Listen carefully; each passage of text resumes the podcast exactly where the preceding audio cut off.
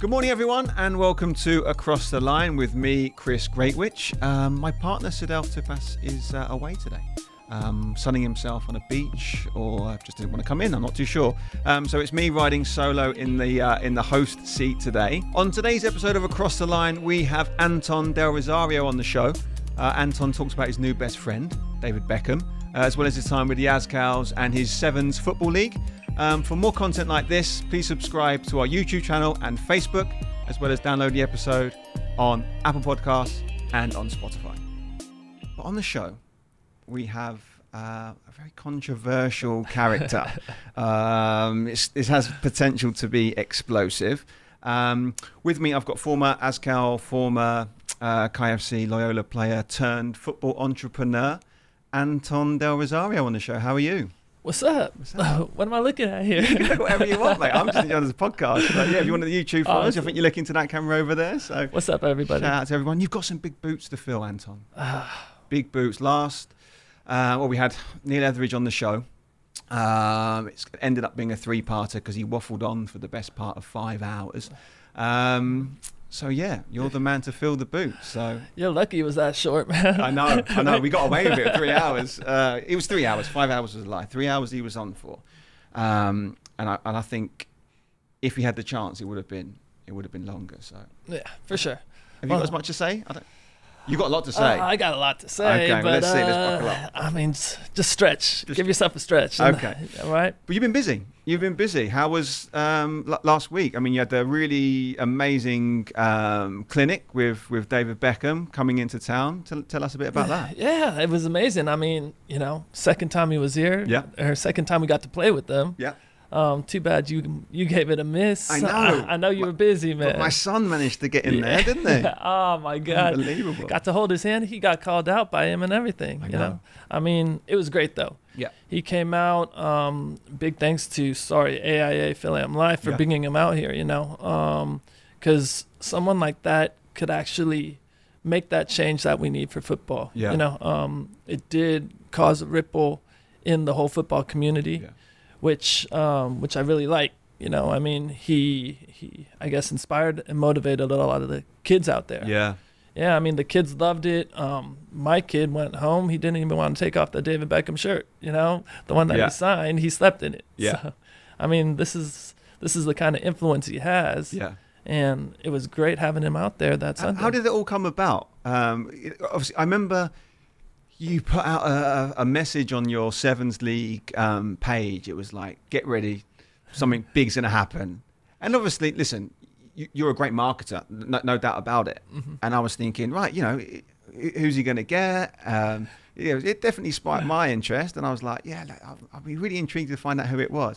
And then I think the day before it was announced, Philam put out a video of David Beckham, separate from that he was coming to the Philippines, but they put on a little little video, and I was like, he's going to get David Beckham here. he's going to get David Beckham. And then the next day they announced it. But how did it? How did it sort of come about? Were you involved in that process? I mean, yeah, I got to say I was Yeah. um, because uh, you know it all started last year. Last year, um, after I ran my first season of the 7s Mm-hmm. um, I started knocking on doors to see if um, Philam would like to come on as a sponsor for the league. Right.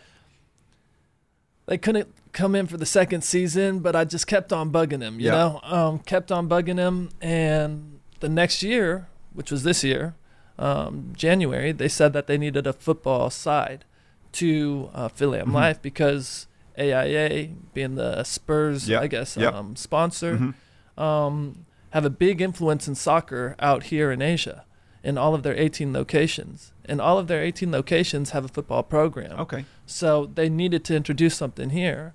And I pitched in my program, Right. and they came out, they took the dive, and after the first day, they were happy and they said, okay, I think we're going to do this for till the end of 2020 Right. right? So um, together with Philam Life, we're able to lock that down. But as things went on during the uh, first season with them, um, they started talking about okay, let's bring a couple coaches from the Spurs um, Yeah. clinic to Yeah. come out here and run a clinic. We ended up doing that. Then in what in June, I sort of brought up the whole David Beckham thing. Mm. You know, hey, is David Beckham coming into town or coming to Asia? You know, so they got to looking, and he happened to be out here on a AIA sort of tour, Okay. um, and happened to be so in he China. was already an affiliate member of the AIA as, of as a AIA. group. Yeah, because um, he's their actually their international ambassador. Okay. Okay. So then, um, so he was out here in China, and we were able to divert him because he was supposed to go from China to Japan. Right. We had him spa, uh, spa, come in for a day, Yeah. and was able to do the clinic. So we had him for a good six hours on that Sunday, which Yeah. was pretty amazing. you know? Yeah. Yeah. So it all, it was all talk. You know, a lot of these people talk a lot. So I didn't want to, you know, put all my eggs in the basket Yeah, and say, okay, David Beckham's coming. coming. He's coming. Um, so I didn't really talk about it too much. Right. Um, but then when AIA confirmed it, was just like, shit. All right, this and is and what- this how- is gonna happen. How recently did they actually officially confirm it with you? Like, when did you realize it was actually it was 100% going to happen? about two months ago. Okay. Okay, about two months ago. Yeah. So I had to sit on it for for a good Yeah. month um, until we announced it. So they, they had everybody sign Yeah. NDAs and stuff like that. yeah, yeah, yeah. And it was yeah, it was it was amazing. You know, um, to get someone of that caliber out here. Yeah. Um, you know, it's, he's a top ten celebrity, not just in football, but Yeah. of all time. Yeah. You know, you got to think about it. The way he influences people from lifestyle to fashion Yeah. to sport to health and wellness to family. Yeah. You know, it's it's amazing what he does. Um, and actually being able to be on the field and be one on one with him and see him interact with the kids and stuff, he was all about it. Yeah. You know, one of the things um, that he said was when he was signing autographs, right? We are just like, oh, well, you don't need to sign them all. He goes, well, if I sign one, I got to do them all, you know? So he literally got on his knees and signed every single kid's Yep. shirt out there. You know, that shows the kind of man that he is. Yeah, so, it was, absolutely. it was good. It was, it was really good. Yeah, Yeah. yeah. I'm re- really sad that I, I didn't get to, to be a part of it. Obviously, I was involved with um, with my other stuff with uh, with with my academy, Yeah. and but my wife went, and obviously, I mean, my wife was sat with, with your missus, and it was like. I don't know what happened, but what, for whatever reason, people think it's gonna be rigged, but it definitely wasn't rigged, right? He just pulled my kid out the crowd and said, "Right, come on, come play with me." And like what you, you said, I think is really relevant is that effect that it has, like that impact. He probably won't Mm. be able to comprehend that right now. But me and my, me and the missus Yeah. get will understand the magnitude of it. But it, he'll grow up with that and be like, "Oh my god, that's the guy who I've got to play football with that time," and that will be a lasting memory for him for the rest of his life. And he's just one of hundreds of kids that he will have influenced off the back of that. Um, off that one appearance for just that short period of time he was there. Exactly. You think about it, it'd be like someone like us talking about Michael Jordan calling him out and holding his hand or Yeah. something, you know? Yeah. Well, Michael Jordan for basketball. Yeah, yeah, yeah, or, yeah. Or a Pele, you know? Yeah. You imagine someone like Pele. No, I think I think Michael Jordan is Yeah. relevant. Similar, Mm. like um, influences kind of off the field as well. Like Pele is a footballer, Yeah. yeah, fo- footballer, but Michael Jordan is is is a All completely around. different entity, Yeah. right? And and David Beckham is is of, is of that ilk, I think. Maybe not to le- level, maybe not as in terms of impact as a player because Jordan Michael Jordan's the best basketball player of all time, but certainly in a in a holistic sense, you know, Yep. you said, one of the most impactful um, footballers of our generation for sure. Yeah, so I'm happy your kid got to walk away with that. Great. Yeah. How was your interaction with him? Because I know you were buzzing as a full, fully grown man. You were buzzing as well, and you probably still are. No, it, was it was amazing. You know, um, like I said, when he came out, he was very easy to talk to. Um, very nice guy. Uh, I didn't even have to guide him to do things. Um, he was the one who would pop into these, uh, I guess, the sessions Yeah. and do them with the kids. You know, he's the one. He actually asked me if he could go join the session, Right. and I was just like, please. Yeah. And then when he started playing in the games, I thought he was going to take it nice and easy. No. And then I saw him running around, so I had to put the mic down and start running around with him. You know, Yeah. I mean, it's it's not every day you got to do this. And, Yeah. Um, one of the rules uh, on the field was no phones, no videos, no anything from Right. any of the coaches or any of the or my staff. Yeah. I look around, and everybody's doing it. And honestly, I mean, I can't get mad. Yeah. You know, because if I would have had my phone out there and if I would have had the time to be You're able the to one do to stick it, to the rules either. To be honest? Let's be honest. you know, I mean, I mean, it's an opportunity of a lifetime, yeah. and to be able to bring this to not only the coaches, the parents, Yeah. but then I mean, mainly the, The kids. Yeah.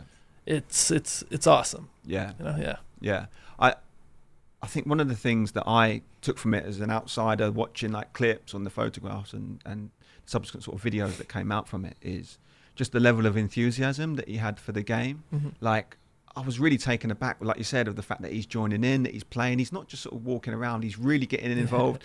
I remember there was a there was a clip that was going around of him doing the doing one of the races, and his team lost, and he was doing the forfeits and stuff like that. And it just made me think, like, um, like having that level of enthusiasm at his age, and he's been involved in football, and he's probably done these things millions of times. But that's a real that's a real sign of just He to, how to explain it. He really cares. Yeah. Exactly. He, he how Yeah. you know how passionate he is for both the sport and and for his role as an ambassador to try and influence people, which is something that I think everyone should take more seriously, especially people like ourselves in, in those types of positions, not on the same scale at all, but Yeah. we're involved in in youth football now, and we have to take that responsibility really seriously because the interactions that we have with kids, it really counts. It really matters. Oh, big time. You know, I mean, to be honest, I mean, I was never really a Beckham fan. You know, I thought he was just the pretty boy who'd Yeah. go out there and play some pretty soccer. yeah. You know, but to see him and see the way he engages with the kids Mm. and like you said, I mean, he's probably done this a million times, and after a million time of doing something repetitive, you sort of don't want to do it Yeah. no more.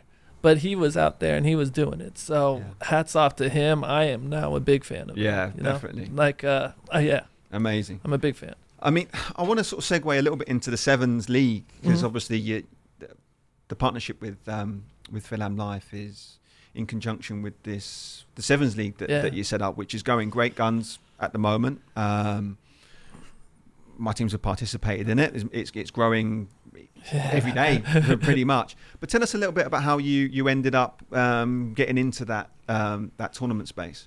Well, I mean, it was after after I sort of stepped back from football. Yeah.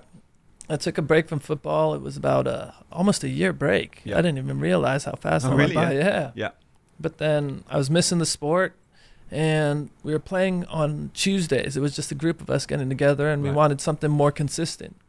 So I said, "Hell, let me put up a league." Right. So I put up a seven-a-side league because seven-a-side growing up, it was always fun. You know, um, it, it'd be the tournaments we'd look forward to.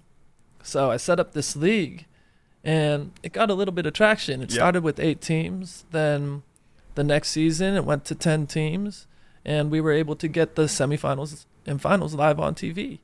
Let's start back. I Uh-huh. want to go back a little bit Yeah. first, Alright. right? So you get you, you make it sound so easy. Yeah, we got eight teams, and then we just started playing. Like, have you seen the PFL? Right, it's not easy to get eight teams together, right? Come on. So how?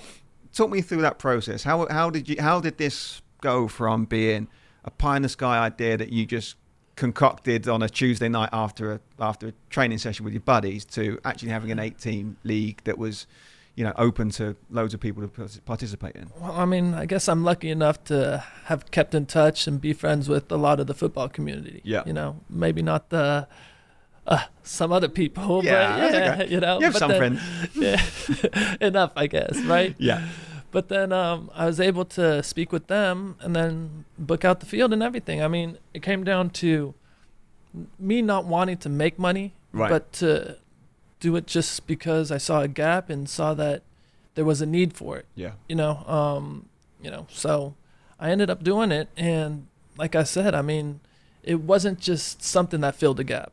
It was fun. It was nice Mm. to be able to go out there every night, see old friends, play some good competitive Yeah, football. yeah. You know, I mean, we had we had literally just recent uh, Azkal retired players coming out, pros coming out, and they we'd be losing to some of these guys. You know, so we'd be like, shit, the competition was good, good, you know?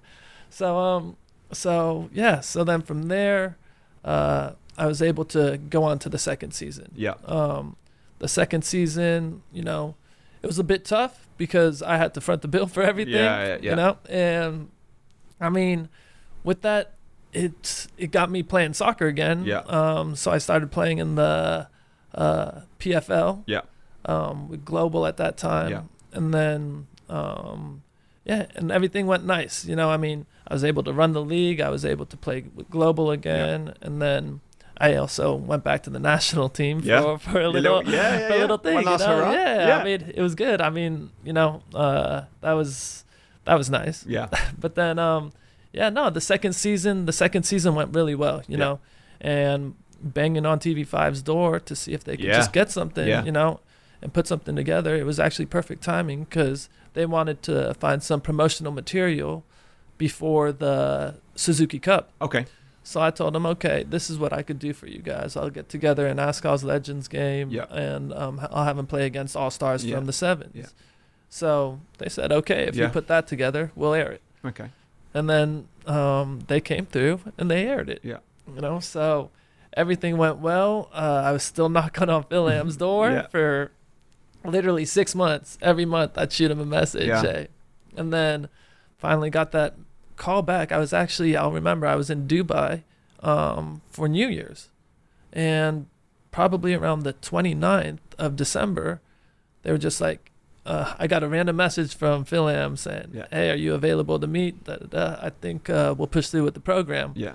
I said, "Oh shit, okay. Yeah. Here's Perfect. nice, nice celebration, Yeah, Happy nice New Year. yeah, Happy Yeah, New Year, yeah. exactly." So, right when I got back here, um, we solidified the deal, um, the partnership. Yeah. And uh, when the partnership came about, I was able to start incorporating um, other divisions, not just men's. So we ended up expanding to 12 men's teams, and then we had 32 youth teams across um, three segments. Right. Um, those would be under 9, under 11, under 13, under 15. Mm-hmm. And then we also had eight women's teams. Mm-hmm. Uh, I wanted to sort of bring, because I used to. I used to like to go out and party a lot, you know. No. really? Nah, you know, every now and then. I mean, Every now, every night. Yeah. Yeah. uh, no. So, I mean, I enjoyed, I enjoyed being out and bringing people together. yeah. And I feel like if I could start creating this community where it's not just the youth coming in together with the men's, Yeah. but then also bringing the women's, now we sort of have a nice little community Yeah. Coming out there every Sunday. Yeah. So I introduced, you know, food and drinks outside. So we had concessions. Um, and we were there literally from 2 p.m. all the way until 10 p.m. at night. Um, that was season three. And now, I mean, it's season four, and we got 12 women's teams. We got 22 men's teams in two divisions. And then we have 32 youth teams in two segments. Yeah. And then we're going to start including um, a new program called the Socials, Okay. um, which is to bring the awareness. It'll Yeah. be it'll be pretty much like open play for under five year olds. You know, so just bring your five year old out. It'll be all free football, and we're gonna sort up uh, sort up games and everything for all the kids. That's starting next year. And that will start. No, that we'll start that. We're gonna go on trial November twenty four. Perfect. My kid's five. All right, perfect. There we go. Right there, he's gonna. One, you, have one registrant. Your kid should not come and play. He Why? sh- He, should be playing with the under nines, man. No, what are you talking about? Your, kid is, a- your no- kid's so good. No chance. No Hey, chance. Mum well- would never allow that. Although that was the whole thing, right? David Beckham, he said, I'm too small. I'm too small. Yeah. So, no, you're never too small. He was out there. We got him kicking the ball. Yeah, I know. You know? Only because you had a really That's bad touch on that clip. That's why. So thank you for that, making it look good. Anyway, we're sort of digressing. Okay. Um, one thing that I, I, I- sort of want to touch upon with the whole sevens, Mhm. Sevens thing for me, is I'm looking at some of the things that you're saying about getting the league up and running. Mhm. You know, um, you're banging on people's doors, right? Okay, great. You're trying to create this community. You know, um, you're trying to. It's it's like a holistic thing. It's not just about right. Let's try and do this from the top down. Let's focus on where potentially maybe the money might be or where the sponsors might be. This has happened quite organically by the sounds of it. It's born out of the idea of I just want to play with my friends and then I just want to bring my friends and their families together and then use football as the vehicle to sort of piece this all together. And what seems to have spawned off the back of this is is an environment that is conducive for football. Mhm. This is this is from the outside looking in, and then what's happened off the back of that is all these other things, right? So, like you said, David Beckham coming to town. Um, you're providing a platform for the women to play. You're doing all of these things. And one thing that I, for me, I don't understand is how have you been able to do it? How have you been able to do it? Like, like what? I don't. You know, we end up talking about you as, as, some sort of messiah figure or Pied Piper or something. I don't know. I'm not here to sort of Nah. blow smoke up your bum, but you know, what? How have you got to this? Because there's plenty of people in positions of far greater power than you. No disrespect, but much more powerful individuals than you have not been able to get anywhere near the level of success in such a short period of time. Passion. Yeah. you know passion and i think a lot of experience you know um i can't say experience from business Right. uh, i was always a grinder you know i mean i worked every type of job possible yeah. but then i mean i was never sort of an entrepreneur type right so i mean going back to it it's just passion and experience experience as a player right i'm taking my experiences from playing with you um, experiences from especially the national team and seeing how events would be operated, you Mhm. know, um, and how things sort of worked, you Yeah. know, the flow of everything. Yeah. And that's sort of what I want to provide for, you know, for everybody who can experience it because You mean in, in a better way? Provide Yeah. a better experience than, what, Exact- than, than the one that you experienced? Is that what you're saying? Exactly. Okay. You know, um, well, not necessarily better, but I want to provide people with the experience of sort of some professionalism. Okay. You know, because a lot of these players who come out and play, they've never played at the top level, Right. right? So if you could sort of make them feel or make them um, sort of experience that, Mm. then the more they're going to enjoy it, you know. I mean, and that I think is what's helped out a lot, you know, bringing experiences and opportunities to all of these players Mm. um, out in the league have helped push them to support the league. Yeah. You know, I mean, when it comes down to running these programs and projects, if the person's not present, then will they really support it as much as they would if they are there? Hmm. You know what I'm Yeah. saying? 100%. And I think that that's what makes the difference. You know, I mean, I enjoy being out there on a Sunday. I'll stay there from 10 a.m. from setting up all the way till 11 p.m. till we close down the lights. Yeah. You know, and being out there, I think, uh, helps out a lot with the way things work, the way things are operated. Um, the teams see I'm out there, and I think that's what actually keeps everything together. You have to sort of build that community. You have to build the support of the people. Because if you don't have the people out there, then how's it going to be sustainable? You know, it's not going to be sustainable. So that's where these people are all backwards, you know, in a way. It's just, I'm not saying that the PFF isn't doing their job because hey, maybe they're, you know, they have their hands tied because of FIFA. Who knows? But I know that they could do better. You know, everybody knows that they could do better. Um, and we all hope that it happens one day. I, I, I'm never a truer word has been spoken. I don't think on this show. I mean, you talk so much sense Yeah. with um, with what you're saying there.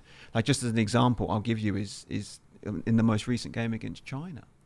You know, I, I looked at the, the statistics of the of the um, attendances around Southeast Asia. I think I saw Cambodia had something like forty three thousand at their game the other day, and I think we had two thousand nine hundred. And of those two thousand nine hundred, how many were Filipino? How many of them were Chinese?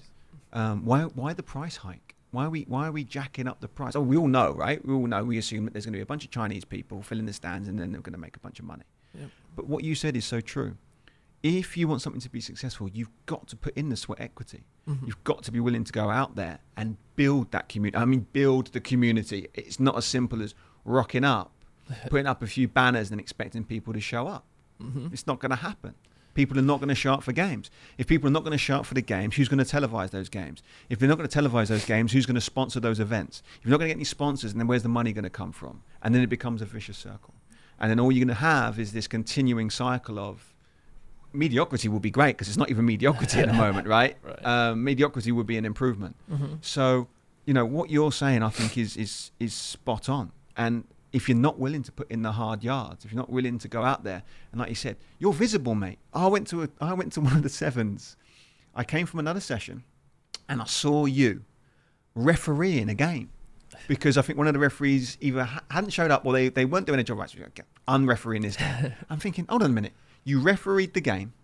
You then, after you finished that game, you went and organised the other games that were going on, and then you put your shirt on, and then you went and played in the game, all within the space of about two hours. And like you said, then I'm, I'm guessing I wasn't there till the lights were switched off, but then I'm guessing you're packing up the stuff, right? You're putting things in the boxes, you're turning the lights off, locking up, and then going home. But that's what you're willing to do in order to make it successful. The question is, is anyone else? Is anyone that's, else? That's the thing, man. You know, that's the thing. Um, who's going to be out there? Who's going to do that grinding? Um, you know, it, it's. I don't want to. I don't want to say, hey, you know, I'm, I've done a good job and stuff like that. You know, I'm not even close to the end. Yeah. You know, um, I'm I'm just beginning when it comes down to this stuff here. But hopefully, this sort of motivates some other people to start doing the same thing yeah. you know so yeah i mean i've i've reached out and i've met some actually some good people who actually care about football out here and hopefully um, some of the things that we'd be doing together for the future Yeah. will definitely create that awareness Do you want to talk about a little bit about your plans? we are talking a little bit, weren't we, off mic about some of the plans. I mean, you've got some great ideas coming up for your sevens program. So, so what else? I mean, you can disclose what you want. I mean, I don't mean to give, give everyone the blueprint No, and no, someone no, else runs off. yeah. I go and run off and do the same thing. You know what I mean? no, it's no problem. I Yeah. mean, it's it's stuff that's out there, and it's stuff that you know I would like people to know. It's uh, because we do have a direction um, when it comes down to the sevens. You know, Yeah. of course, we want to promote the sport of football. Number one. Yeah. Number two, um, we do also now that we see sevens has um, has a lot of potential. hmm We want to start growing it, um, not just locally but internationally. Yeah. Um, and number three, I mean, the end goal would be to have a World Cup. You know, when it comes down to an athlete, um, when creating a sport, technically is what we're doing over here. Um, you have to find out what the end goal is for an athlete, Yeah. and that would be playing for their country, playing in the World Cup. Um, and if we could provide that, then you could figure out a pathway from the youth all the way to the national level Mhm. and me being able to branch out to Malaysia, Singapore, Brunei, um, has me having an international tournament for seven-a-side football. Mhm. And now I Do you have have an idea when that's going to start? that'll be end of February. End of February uh, next Yeah. year. Okay. Yep, end of February next year. So, with that being said, now it's all about plugging the gaps in between. Right. So, um, one of the programs that we're going to be kicking off is an awareness program called the Socials. Mhm. It'll be free football for, you know, mainly under five years old, but then we also want to set up a main field for adults to play. Okay. Perfect. Yeah, so then if the adults want to let their kids go off and do this whole nice, fun program, Um, they could Gotcha. get their boots on and Yeah. they could go play, Nice. you know. And at the same time, we want to bring some nice food, um, music going on, and stuff like that, Yeah. just to create a nice sort of almost picnic type of environment. yeah. All right, that's all about building the community. Yeah. Um, then I have the league, which uh, has the awareness now, and from the league, we're looking at a elite training program. Okay. So we'll be inviting the top performers from the youth segment to be put in a training program um, being done by ex national team players. And we just want to make them feel special. Yeah. You know, these kids um, who excel in the sport, we want to motivate them to be able to feel like they could get to that next level. And I feel a program like this, where we reward them for being um, top of their age group, Yeah. um, would motivate them and would push them because in the end, what it comes down to, I want to start helping kids um, get scholarships and stuff like that Yeah. to to schools. You Yeah. know, I mean, I did the whole process myself Yeah. as a you know growing up. Um, and it wasn't an easy process. Mm. You know, I was out there emailing all these coaches from, from here Yeah. and and trying to get scholarships. Um, luckily, I was able to get one. I ended up getting it done, going over there, finishing up college over there, Yeah. and that's what I want to be able to provide these kids. But give them an easier way to get it done. Yeah. You know, because not everybody has the ability to be able to just you know go out and do things themselves. Yeah. You know, Yeah. so that's that's uh, one of the programs that we're looking to do, and then all of those then lead into our events, which are going to be these bigger events where it's the Campeon Cup. We held one um, last July where it's a selection team or an all star team from each of my leagues. So I have leagues now in Bacolod, Davao, Iloilo. We're going to be kicking off in Cebu, um, Batangas, and Pampanga. Okay. So then we're going to have seven leagues kicking off um, February next year also. Next year, Okay. Yeah, so it's busy, man. Yeah, it's very busy. One thing I would like to um, congratulate you on, or, or commending you on, really, is you're a man with a vision. You, you have a vision, and you know you. One of the things that I've noticed when I work, especially in this youth space, is everything's just about getting getting this weekend's games done, getting this round of games done, getting this season done. What's the real plan? Like, what's the real plan? Like, what's the big picture plan? Like, you, ever since I've known you, you, you, you've, you've, you've had sort of like you've been a bit of a dreamer. Like, you've had big ideas, and so, sometimes it's like you just you're just trying to figure out how you're gonna how you're gonna paint the picture Mhm. almost. Like you say, oh, I've got this, I've got this idea. But I've always known you as a worker. You've always been a like very hard grafted, never shied away from doing doing that. You were as a player, and you were off the field as well. But to see you talk in those terms and, and give that sort of big picture perspective, and then also be able to say, right, with a lot of clarity, this is how I intend to go about it. I think it puts a lot of people to shame because there's people out there, like I said, in with the opportunities, much bigger, much better, with a better platform than you have, and you've come and come and done it. and um, yeah, what you've been doing is amazing, and um, I'm hoping that you can continue on with the success of the league. I mean, we, we, we've we've supported it. We'd like to get involved a bit more, but I think what you're doing in that space is is unbelievable. So Thanks, I man. hope we can continue. That's all I'm going to say. That's That- nice about yeah, you. that's why that coming out of your mouth. Yeah. Holy shit! Yeah. You know, I can be nice sometimes. I must be doing something good. Maybe, You know? maybe, because I, I, want to sort of talk a little bit about how we got to know each other initially. Um, sort of take a backward step from from that and talk a little bit about um, my first meeting with you. Um, the first time I met you was 2004. Um, and that would have been 2004, 2005, 2000. No, 2004. Four. Maybe 2004. 2003. No, 2004 it was. Um, Coach Aris had come up with this crackpot idea that he was going to get players born abroad or raised abroad or um, exposure to um, you know playing in different countries. He was going to bring them in and pair them off with the best local bass players to start building a national team for the future. Yeah. Of which I was part of the first wave. Um, I've sort of put you in between those two brackets, right? Because you're kind of half and half.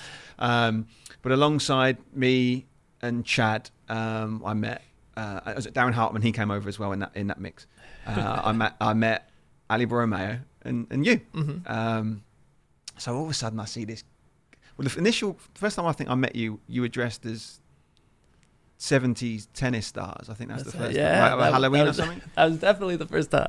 right? And I'm like, I think Ali was like, "Yeah, come and meet this guy." Uh, yeah, wh- why is he dressed like a seventies Boris Becker. Boris Becker or yeah, like um, John McEnroe that time? I'm thinking, oh my, this is going to be a national team. What have I walked into?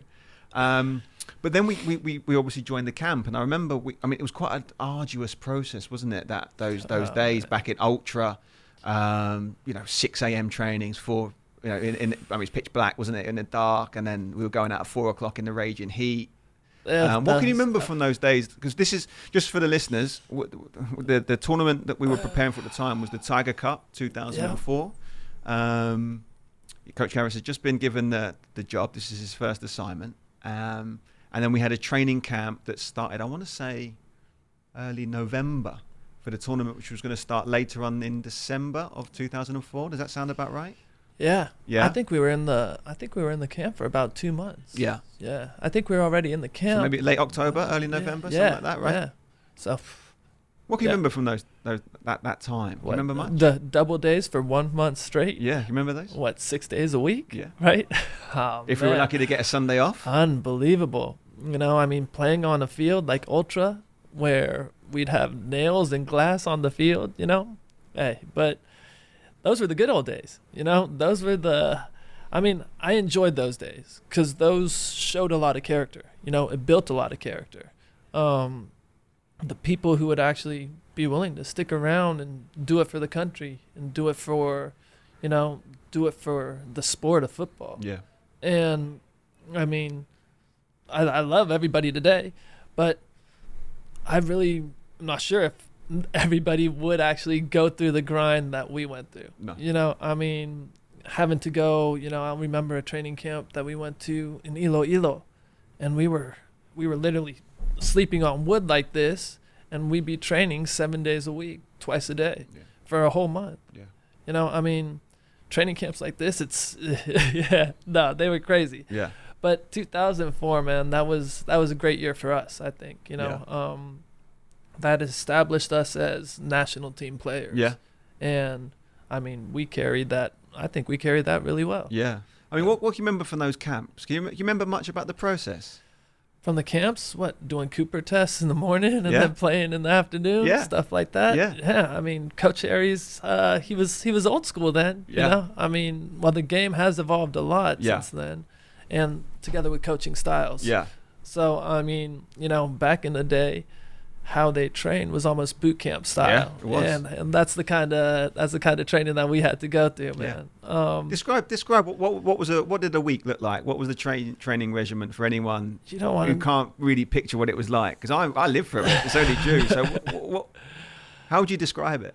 Uh, man, when we talk about a grind, that was that was a grind. Yeah. You know, I mean, in all words, but it wasn't a nice grind. Yeah. you know it was it was one of those you know the atmosphere that you're in um because there was a big separation between um the, armed force players Yeah. and us Yeah. you know and then Because it was littered with that them Oh, at yeah. the time. They, Yeah. they were the premier team. yeah Most of the players came from the armed forces. air force army navy Yeah.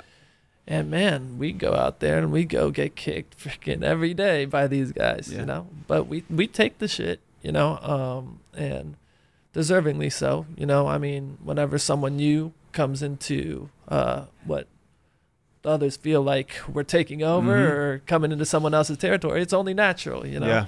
and I think that's what made us good players Yeah. or better players, you know, because the more shit that we were able to take, the more we could give out on the field, Yeah. you know. So that's what made us really strong out there. Um, and seeing that we went through all of this together, I think that's what built the whole 2010 team. I No. think that's spot on. Like I, I can remember, I can, I can visibly remember the sessions where Aris, he'd be quite cute. I mean, he's a he's a bright guy, isn't he, Coach Aris? He's a Yeah. smart guy, and he would pair you off against people in your direct position, or he'd pair you off against someone who he, he knew that could be there could be potential for fireworks here, and then he just let you go at it. Mm-hmm. And it was a baptism of fire because if you couldn't handle it, you were never going to handle it. You're going to go to Indonesia and play in front of 90,000 people, were you? If you can't handle it here. Exactly. So I remember getting, oh, I remember the first couple of days, you just got those armed forces guys were brutal. They just come in, smash you. Then you just go back in the afternoon and you just go and take some more. yeah. And we were probably, what, not 20, 21 at the time, something like that. Uh, Yeah. I think I was tw- yeah. 22. Yeah, so you're, a bit, you're a bit older than me. Yeah. Um, but I think you're right. I think it was a real, it was a steep learning curve because it wasn't about football. It was Yeah. men- you just had to be Oh, yeah. mentally strong. Like, and it wasn't like you could get respite. We were going back to the dorms and sleeping on these horrific, you know, twelve Right. man be- bunk beds. You know, with people washing their dirty underpants, like on the on their, you know what I mean? It's stinking up the room. It's like, yeah. what is this? But you did it because you wanted to play Mhm. and you did it because the, the end goal at that time was to represent the country and get your three hundred dollars um, stipend for for the. You got 300? How much you get? Damn, I think I got like 100, Oh, 150, no. man. Oh no, man. they, they paid me extra. Um, so yeah, I, I, I fully I fully agree. I think it really was. I mean, looking back, I mean, from that group, there was there was probably six or seven of us that came through at the same time that would end up being a part of that Suzuki Cup team in 2010. Obviously, yourself, Yeah. me, um, Ali Borromeo, Mm-hmm. uh, Chieffy. Haner was in there at that time. Um, Ian Yeah. Araneta, Ian Araneta Yeah. is of, of, of our of our class, yeah. and obviously the two two years later, a year later, we Phil and James came Yeah. on board for for Sea Game. Mm-hmm. So the nucleus of that squad was formed out of those those Yeah. couple of training camps, really. Yep, yep, yep. and it was. I mean, they were they were great experiences, man. Yeah. You know, um, you know, Ali often says it when he does his talks to to team talks and Yeah. stuff like that. I mean, those are the days. These are the days you're gonna remember, Yeah. and it really are. You know, Yeah. I mean, you look back and you look at your football past, and it's they are the days that you remember in football. Yeah. You know, because it was such a. I think our team, you know, that team, we grew up, you know, knowing that it was more than just coming out there playing, um, you know, playing the sport of football. Yeah. We knew that we were actually playing for each other. We knew that we could make the country better. Yeah.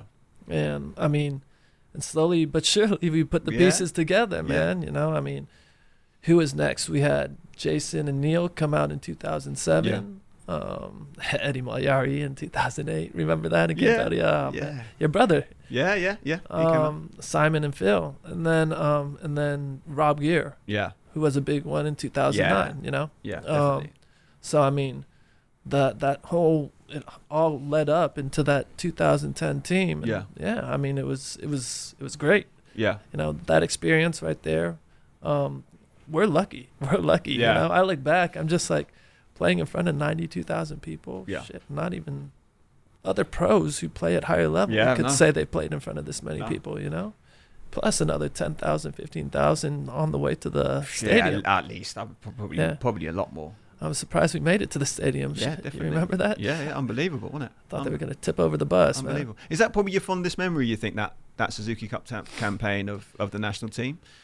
Yeah, Yeah, for sure. yeah, I mean, um, but all starting from Vietnam, dude. yeah, Actually, from Singapore when you scored that. Yeah. you know, yeah, the whole run up. I was I was talking to somebody the other day about the whole run up um, to the 2010 um, games. Right? yeah, And if you look back, you're just like, "Hold, how did this happen? How did we accomplish what we accomplished?" You know, um, from the crap that was going on with the PFF. yeah, You know, um, all the corruption that was coming out. yeah, Um, to getting spanked 8-0 by a second division Thai team yeah, to getting on the phone with you because you're on some holiday vacation traveling the world to get you out to um, Vietnam literally the day before we kick off against Singapore. yeah, We're all going out to Singapore hoping that, you know, hoping for a tie, but we're expecting to lose 1 2, Yeah. you know, one two zero,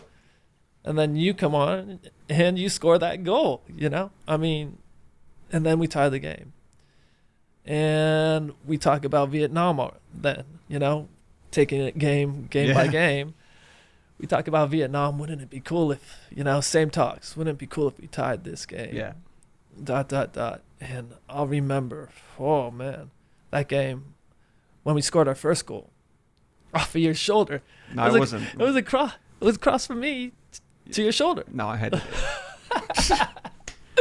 Uh, I'm gonna, it's such a lie. the, I, get. the spin on that ball It was a great cross from it was from your cross. I don't know why people keep think, calling it the shoulder. But Oh, anyway, man. yeah, whatever. Yeah, this is your pod. This is your episode. so you can, if you want to call it the shoulder, you can. It's up to you.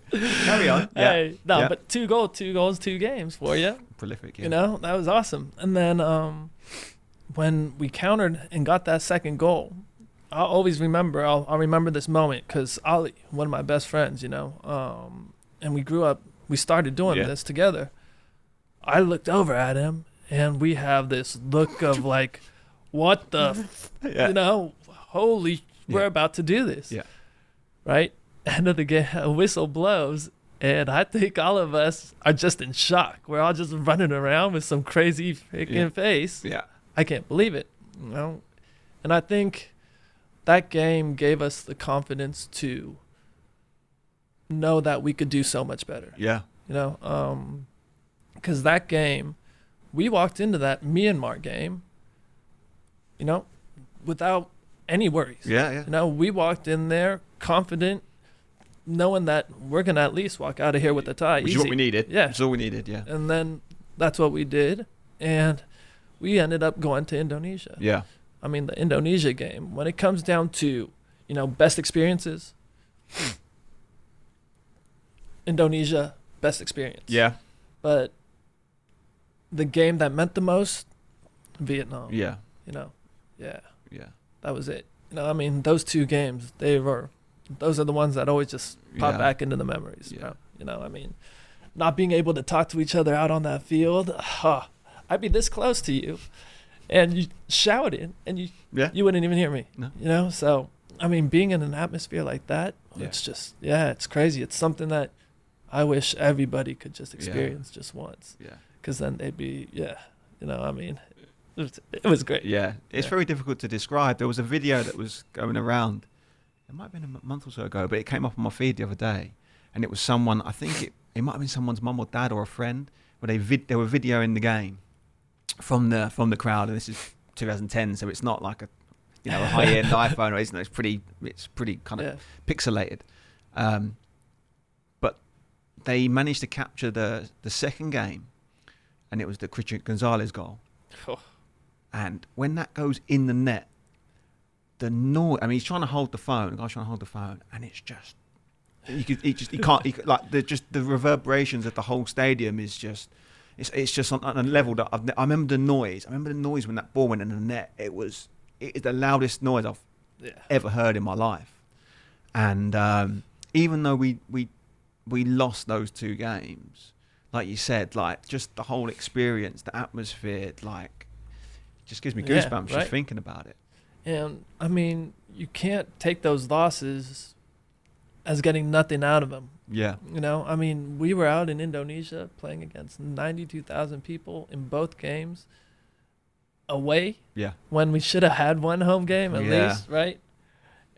To be able to say we came out with a 1-0 loss to that Indonesian side Yeah, they were- they because were- they they were, a strong, good mate. team. they should have won that tournament. They were the best team in that tournament by a You know? And I mean, to be able to put up that sort of um, game against them, Yeah, man, it was it was awesome. You know, I mean, we came back home and life was different. yeah. Did you envisage? Did you ever envisage things would go this way? No. After 2010, No did you ever think it would it would blow up as it? No however it chance. did? You didn't think so? No chance. No. No, not at all, man. Did you think we just? you- well, I was. You were- you living here in the, at the time? Were you living in the Yeah. Philippines at the time? Did you? Did you think you just come home and it will be a couple of days? just normal, yeah. Yeah, and then, and then go back to over? normal, yeah. Yeah. Afterwards, it all just yeah, it was all just different after that. Yeah. You know? I mean, in a good way. Yeah. You know, um, up came all of these youth academies. Yeah. Um, the level of football got much much better. Yeah. Um, you know, it wasn't just concentrated on armed forces players now. Now you have players spread across the country Yeah. from different universities. Um, you know, people like Jovid. Uh, Yeah. From Iloilo. You know, I mean, you got people like that just popping out of nowhere, Yeah. um, playing and showcasing themselves and earning that opportunity to play for the country and stuff. Yeah.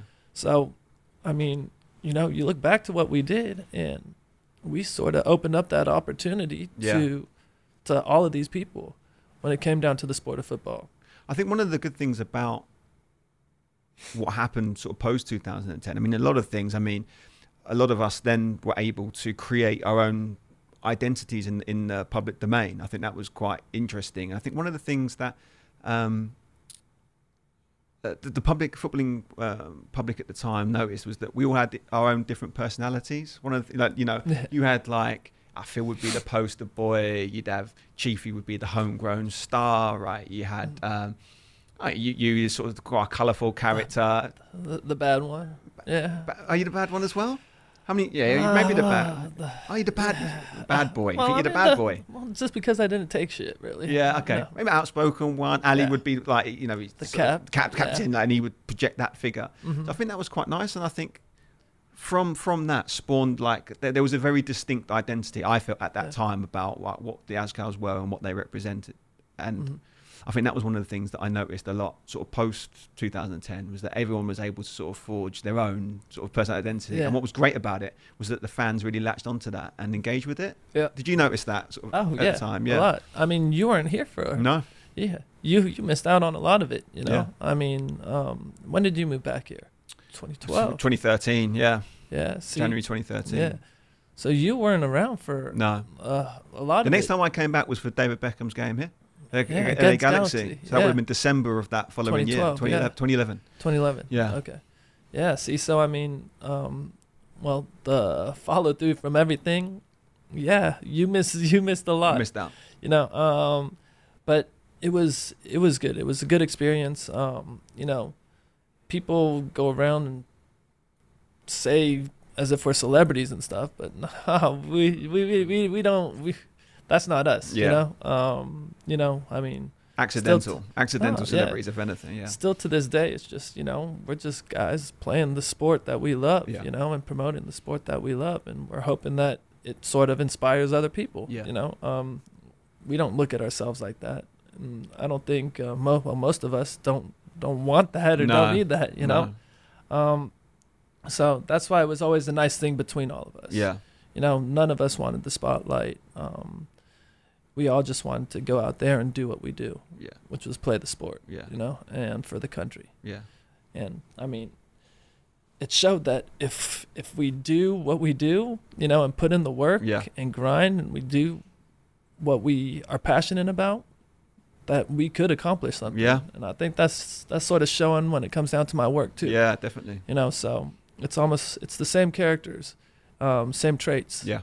You know, um, and that means that any one of us could go out and go accomplish what we need to Yeah. accomplish. It's just taking the time to do it. Yeah. You know, and finding the right thing. I think also one of the good things about what happened post 2010 was that the league would then then formed off and was, was sort of spawned from that. Mhm. Obviously, there had been um, a few sort of tournaments that had been ongoing throughout that sort of period when I was when we started 2004. There there was some sort of how we got semi-pro amateur leagues, I guess you could probably call it. I remember going to watch you playing for Kaya out in Nomads, you know, back in the day, and you know, it was yeah, it was just it was Yeah, it was fun. I mean, it was it was it, it was Sunday football, Sunday but foot- then yeah. at the same time, it was very high Sunday football. Yeah, no, I No, think it was yeah. it was probably better than that. I would Yeah. say, like, because you you still had the armed forces guys, and they would probably train every day, Yep. right? So it was the level wise, I think it, it wasn't that bad. But then obviously we were looking to, all the um, the powers that be were looking to professionalized. professionalize. Although technically, it was, I think it was still an amateur league at that point, but it, it certainly became professional over, Yeah. over time. And, and that start of the United Football League (UFL) um, was one of the th- reasons why, or certainly why I came back, Mhm. and why people started to migrate back to to the Philippines. Yeah. Um, obviously, you were at Kaya before. The, the, the, UFL, right? And you, you sort of played in that that team for 1998. yeah. So if you'd already been there for a, for a, for a really long time, hmm um, but yeah, talk, talk to me. I I wasn't there until two, 2013 was my first year. What do you remember of the early days of the of the UFL when you were when you were suiting up for Kaya? It was great. Yeah, I, I, you know, we all loved the UFL. Um, the UFL was, we talk about um, carrying over uh, what happened in 2010. yeah, The UFL was one of the great things that happened. You know, um, we were playing uh, games in and out. Um, we had how many teams? I think 20 teams plus. two leagues, two leagues yeah, of ten, two like that, right? divisions. yeah. you know, um, the competition level was good. We had people coming from all over the world coming out Yeah. to play here, um, and then we started getting a fan base too. yeah, You know, I mean, some games we pack out um, Emperador Stadium, yeah, and it's it's just you know you look back at that and you're just like, damn, they they had it Yeah. together. Yeah, Yeah, we, we had it. had, We had it. it, yeah. We had it. You know, yeah, and this is what I mentioned earlier, you know, I mean, people were so caught up on, you know, AFC and stuff like that when I feel if they would have just focused on what was here yeah, and care about growing the sport of football here, then we could have worried about AFC later on. yeah, You know, we still were too young to sort of split up that community. yeah, And that's what happened. You know, when we took out the games from McKinley Hill Stadium, moved Yeah. them to Rizal, um, started charging for tickets and stuff, yeah, we went from having, you know, maybe a thousand fans per game to 50 to 100 fans a game. yeah. You know, and that's sort of, that's It derailed us I a mean, little bit, didn't it? I even time. remember looking at the, the games like at UMAC. This is before I was even here. Mhm. I remember UMAC was packed. Yeah. You know, you had the TV cameras were there. Um, fans were just loving it. Yeah. loving it. Like packed out. really enthusiastic about watching their teams play, watching their the, the people they'd seen on on TV play. Um, and it's a shame that there seemed to be that sort of momentum lost over that sort of two or three year period once the UFL sort Exactly. of changed You know? um, changed its format. I mean, a lot of it. There was a lot of um, attention still on the Azkals too. You know, I mean, every time the Azkals had a game, Yeah, they they'd get a nice big crowd. yeah, But I just think it all wasn't managed well. right. You know, I mean, from the Azkals to, um, well, I'm not saying the UFL wasn't managed well. I think Yeah. the U- UFL was managed Yeah. great. Yeah, Um, but it was just that one decision to focus on the AFC, the compliance Um, side. yeah. yeah, okay, um, rather than you know um, working on the sport itself in the country. Yeah. Because over here in the Philippines, it's a different beast. You know, I mean, it's not like football in any of these other Asian countries Mm. because football out here is what the number five sport yeah, if you look at it. You can't just think that things, you know, you you can't just you can't just expect things Yeah. to follow just because you know you have set the follow. Yeah, Yeah. you know. So, I mean, it's just these little things. I wish, you know, if we could turn back time and What would you do you know, if you if you like? Come on, right? And Anton, he's he is what he is now, right? So you've gone in. You're now if you're in could- charge of, of all the uh, logistical side of If- if uh, we could- UFL, PFL, whatever it, what it If we could turn back time, yeah, I would have done a UFL, kept the UFL. yeah, But then I would have set up, and I would have kept the UFL in Emperador Stadium. yeah, Okay, I, I wouldn't have changed it. I think it's a perfect venue, no track around it. People Yeah. get engaged with the sport, yeah, you know, um, and that's very important. Yeah. But what I would have also done, I would have set up UFL sort of affiliated leagues in other locations. You know, maybe set one up in Cebu, set one up in um, Bacolod, set one up in Iloilo, Davao. You know, so you have these other leagues where people can play at the recreational, not so professional level, right, and then you have a feeding ground to the professionalism. yeah, You know, I mean, you can't just focus on Manila, right? And that's that's what happened with the PFL though. The PFL then tried to expand out when there was no support at all, yeah, which then completely killed our leagues. You know, um, the UFL it's was slowly on that downhill slope. yeah.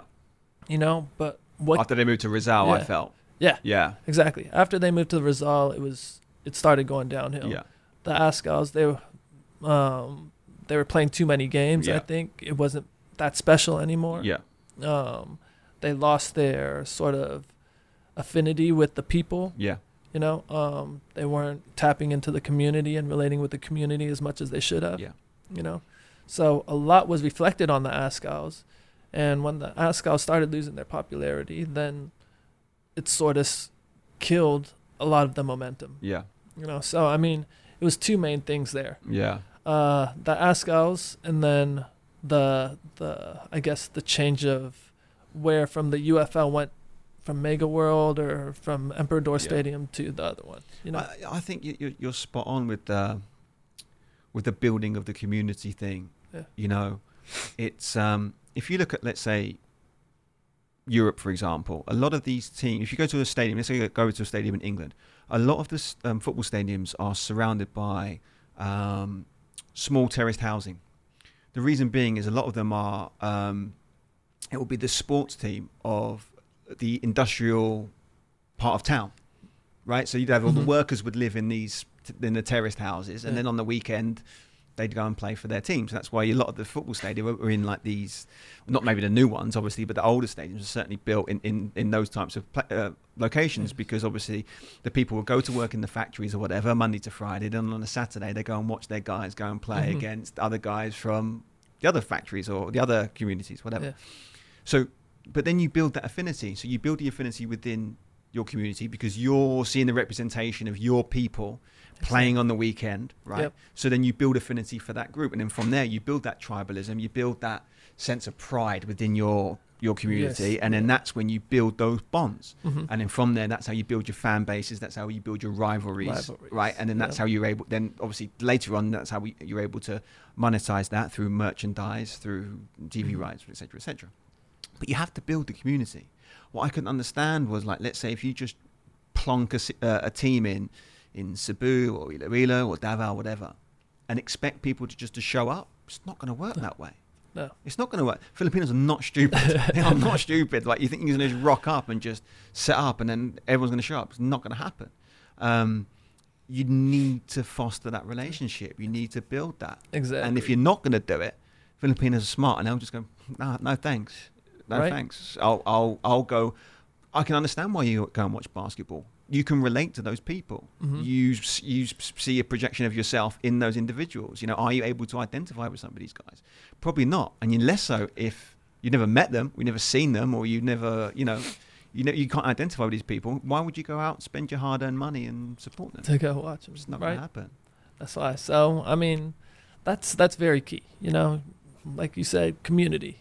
You know, you got to build that community behind the behind what you're really trying to accomplish. Yeah, Because without that community, then you're just going to be flying solo, and Yeah. if you're flying solo, then you're not going to make it. You know, it's not going to work. yeah, Um, and yeah, and uh, that's what we're trying to do with the sevens. Yeah. You know, I mean, obviously, I don't. You know, hopefully, it turns out to be the right. I guess uh, the right pattern or the right structure Yeah. to be able to kick off football properly. yeah, Um, and that's what I want to use. I mean, from each of the locations where I've set up the sevens, um, which is why I have the Campeon Cup, because eventually I want the communities out there from each of the sevens locations to be able to build that community. yeah, Because I mean, these guys who are selected to represent their league is not only representing their league and them, but then they're representing the city Region, itself. yeah, you know, yeah, yeah, that's great. why. So then, um,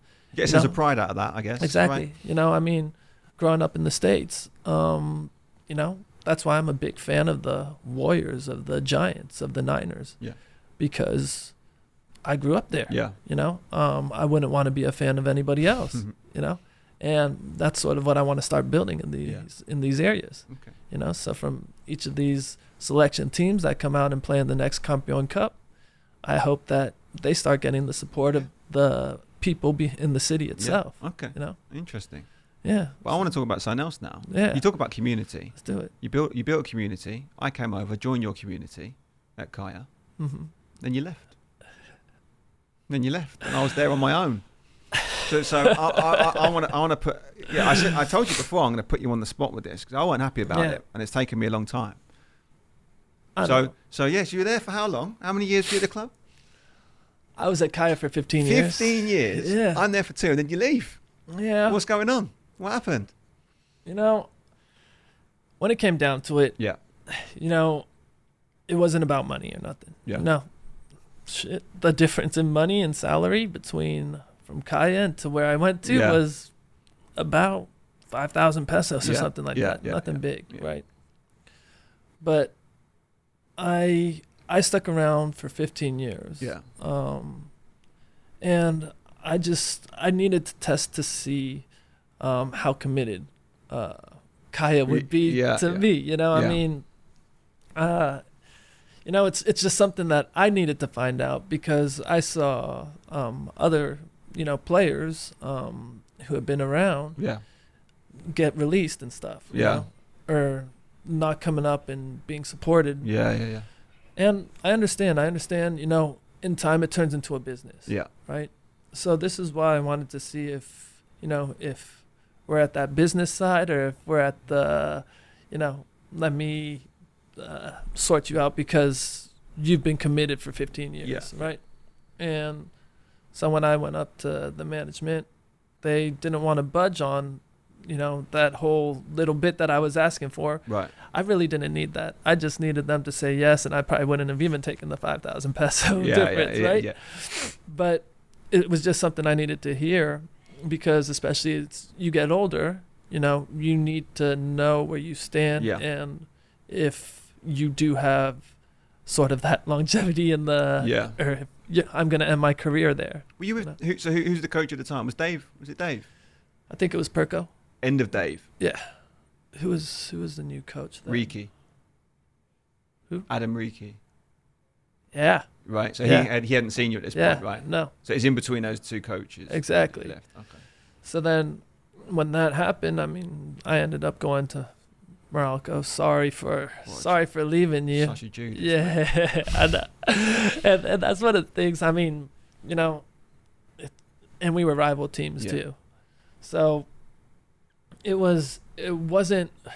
Look, it wasn't because I was pissed off at the management, and, um, or anything like Yeah. that. You know, or it, like I said, it wasn't about the money. Yeah.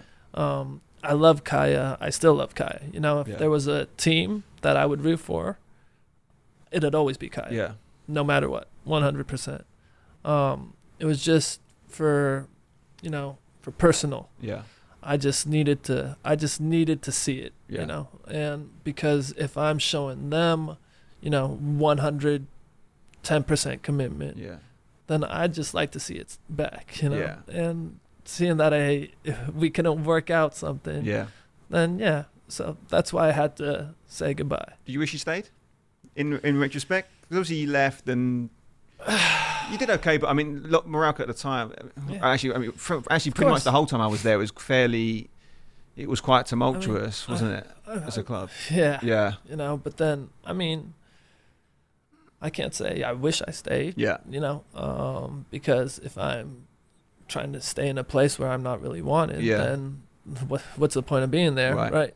But then uh, it was just, you know, I wish I would have been given that opportunity Yeah. to stay. Yeah. You know, um, because you know they're they show commitment to, you know, to other people who had left the club and then come back Right. over someone who had been there for 15 Yeah. years Yeah.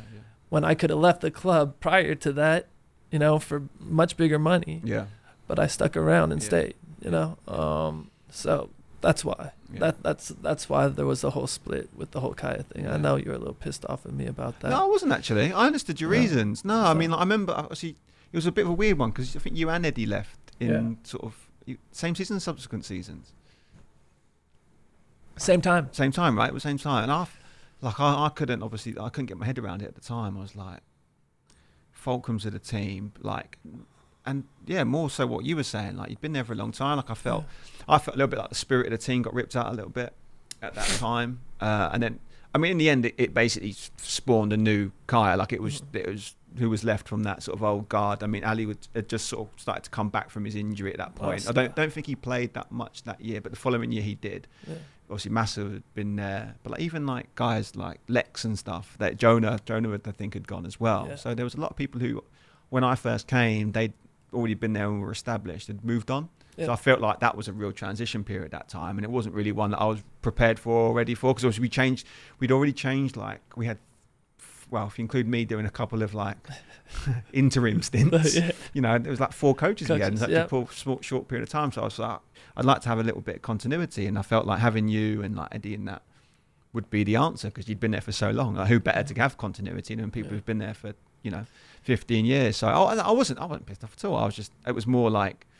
I felt like an, an opportunity to was was was missed. Do you know what I mean? Then once you go to another club, it's like you don't see you every day. Yeah. You know what I mean? So then it just becomes different. The relationship becomes different because you're just not around. Yeah. Trust trust me, I would have I would have loved to stay there and gr- grind it out with you on the field Yeah. that much longer, you know. But um, you know, I mean, Eddie was one of the reasons why why I ended up leaving. Yeah. Or why one of the reasons why the whole thing came up. Yeah. Because um, Eddie was a diehard Kaya guy yeah, too. yeah, you it know? was. Yeah, He he he was committed to Kaya ever since he ended up coming back here, which was 2005, 2006 Yeah, yeah. he was always with Kaya. You know, and to see how they were treating Eddie, that's where I came up with the whole concept of okay, let me see if they can't show commitment to Eddie. Let me see if Yeah. they'll show commitment to me. Yeah. You know, and seeing that it didn't work out, Yeah. then that's where I had to yeah. call made, the call it quits. You made know, the jump. yeah. Made the jump. But know? yeah, it was sad, that was a sad time, mate. I, I was. Yeah. It. I mean. That sort of period, uh, even that coincided with the shift in the in the UFL going to Rizal. There was a lot of things I think that happened off the back of that that sort of that time frame, wasn't it? I think you went Simon McMenemy was in charge at the, America at the time, yeah. right? He went, so he went there. You went. You were there. Was my brothers Yeah. there, and that really solidified the rivalry at that point. then it was Yeah. like, all right, this is going to be this is going to be heated. And I think actually what was quite nice about that rivalry, there was a lot of people who had issues. Yeah. Like, like you didn't get along with some of the guys on our team like that time. I think like you and Louis used to have a little little thing Oh, like, all the time. That was quite funny. I used to quite like that. It's fun. Obviously, me and my brother, you know, that's just how it is, isn't it? Me and my brother are not going to get along. Uh, me and your brother, obviously, we'd had, Yeah. we'd had our head to heads, didn't we? Quite literally. Literally. literally head to head. And, and I think it's quite funny because I sort of laugh about it now. Obviously, your brother lives in my village, so we, we can't we can't avoid each other. Um, and, I, and, and our wives are friendly, so. But I, in a way, like looking back, it was actually quite a nice time. Like it, at the time, it was it was serious, it was real. Like those, those games were some of the most heated games that we played in. It was always the ones I look forward to the most. Yeah. You know, they were quite intense battles, but um, I've never really had the chance to talk to you about it. So I just wanted to bring it up because um, it was a it was a fun I mean, the, it was a fun period. That those were good times. It was good You know, they they were good times, and I mean, like I said, I wish I would have been there and playing with you instead of playing Yeah, against yeah, yeah. you. But I mean, it was it was really those were those were the good days. yeah, they were. Yeah, for the UFL, and those were the days that were the make it or break it year, obviously. yeah, And instead of making it, we broke it. Yeah, you know, yeah. but it is what it is. Now it's all about trying to rebuild when it comes down to all of that stuff. right? Yeah. I mean, what do you see uh, the PFL turning into, man? You know, You're asking I, me? I, am gonna throw a, ba- a question back to a minute. you. I'm the Oh, one yeah. asked the questions you here. know? So I'm gonna throw this back to you. I think you You know know? what for me. I think the PFL's needs to sort itself out in terms of just what what direction is it really going in. hmm Like it was that that year last year where we had the teams in the different geographic and sorry, and the year before they had teams in the different geographical locations. It just didn't work. Yeah. You know, it just didn't work. It was, you know, lo- the logistics of getting teams to go and fly to these places. You know, they're paying, you know, exorbitant fees for flights and whatnot. And of course, it Mhm. doesn't help when games are rescheduled or changed at the last minute. Yeah. So you're having to get last minute flights for 20 plus guys. You know, uh, plus coaching staff, plus you know all that sort of stuff. It's, you know, you it, it was a real drain on the resources. So, Yeah. I think the league has to go back to the drawing board. Obviously, what happened at the start of the year was far from ideal. Like you said, you know, with uh, I don't even know what was it called. B, was it BPL? PPL, B- yeah, PPL, PPL. PPL. So the, B, the P, BPL, the PPL lasted what one game, two games, and then then we went back to the PFL. Um, yeah, it, it's definitely back to the drawing board. I think having a centralised league makes sense. Mhm. Um, I hate to just again ride on your coattails, but it's just it's about building the, the relationships with people in the, in the football community. Mhm. You know, it, it's it's got to go back to engaging with the youth sector. It's got to go back to engaging with the hardcore fans. It's, it's it has to be that way. Yeah. You know, it has it has to be on television. I, I think I saw somewhere that, that apparently Qatar Airways are, are coming in with, with with a deal. I think that was announced. But I mean, let's see. There's, there's a lot. There's there's always talk of, of bringing in Yeah. sponsors. If it is if there is sponsorship money there, great. Then if there is sponsorship money there, it's got to be put in places where it then makes it sustainable. Right. That is the key. Like let's let's be realistic. It has to be that way. Like it, it cannot then just be mismanaged, mishandled, misappropriated, and then all of a sudden we're back to square one, and then we're having this conversation in two, three, five years' time, and and that's if the league's ongoing at that time as well. Yeah. I, I remember having a conversation. I'm sort of going back a little bit. I had a conversation with a mutual friend, Miguel Seldran, Okay. who, when this league was um, being proposed, we were talking about the different geographical locations and how certain um, certain cities were hotspots, etc. And I was like, it's not going to work. So it's not going to work. And he was dead set, hundred percent going to work. He said, he said people who are in positions of power won't allow it to fail. So it's not going to work because I could I could foresee the logistical issues from our experiences with the national team. You know, just basic stuff like booking a flight yeah. right, booking a flight. Um, to you know, when it's magnified with multiple teams, multiple people who haven't had the experience of dealing with that type of stuff, um, it was a recipe for disaster. Like the whole compliance thing. I think I saw somewhere that Vietnam. Uh, one of the Vietnamese teams are getting threatened to get kicked out because they their under 15s didn't participate in their um, domestic uh, youth tournament. So their their their youth team isn't compliant with the with the FIFA. regulations uh, of of AFC. Yeah. Right. There's no way that half those teams have got, are, are, are going to be compliant with any regulations that AFC put in place. So it's it's always seemingly that there's there's there's they're looking for an angle, looking for a shortcut, rather than saying right, okay, if we need to have a youth team, let's put up a bona fide youth team. If Yeah. we need these you know these structures in place, we can't shortcut it. We've got to go and make sure that these things are in place. With that comes a lot of investment. With that comes a lot of money, and I'm not sure if it's there right now. So if it's not, then we have to go back to the drawing board again. Like what you said, is being compliant with the AFC the most important thing, or is it just important that we have a league that's up and running that is sustainable? Yeah. Right? Because for sure, when we came, when I first came here, it was two divisions, ten teams each one Yep. on television. On television. Right? So Pack, packed out stadiums. packed out stadiums. So we've definitely moved backwards. Do we move back to that? Do we try and start again? I don't know. Better people than me need to come up with these visions because what I what I say does it matter? Yeah, maybe I don't know, but it, it it definitely needs to take um, a backward step before we start to try to you know push this back in the direction which has has been going, which is trying to make this grandiose, you know, compliant league where it, evidently it hasn't worked. Would you ever want to be in the position to be able to sort of dictate how football should be operated? Are you here? trying to get, get me to live on air go like Uh, try and no. run for presidency? No. Because that was something I wanted. 'cause I- that's what I wanted you to do. You're the man with the vision right now. I'm not running for nothing, right? Let's be clear. I'm not running anything. Who's going to vote for me? Nobody. that's for sure. Um, no, I, I don't. I don't think that's. I'm not good at the political game, mate. I'm not good at the political game. Are you good? Mm, No. I don't think you are either. No. We were going to rub people up the wrong way Yeah.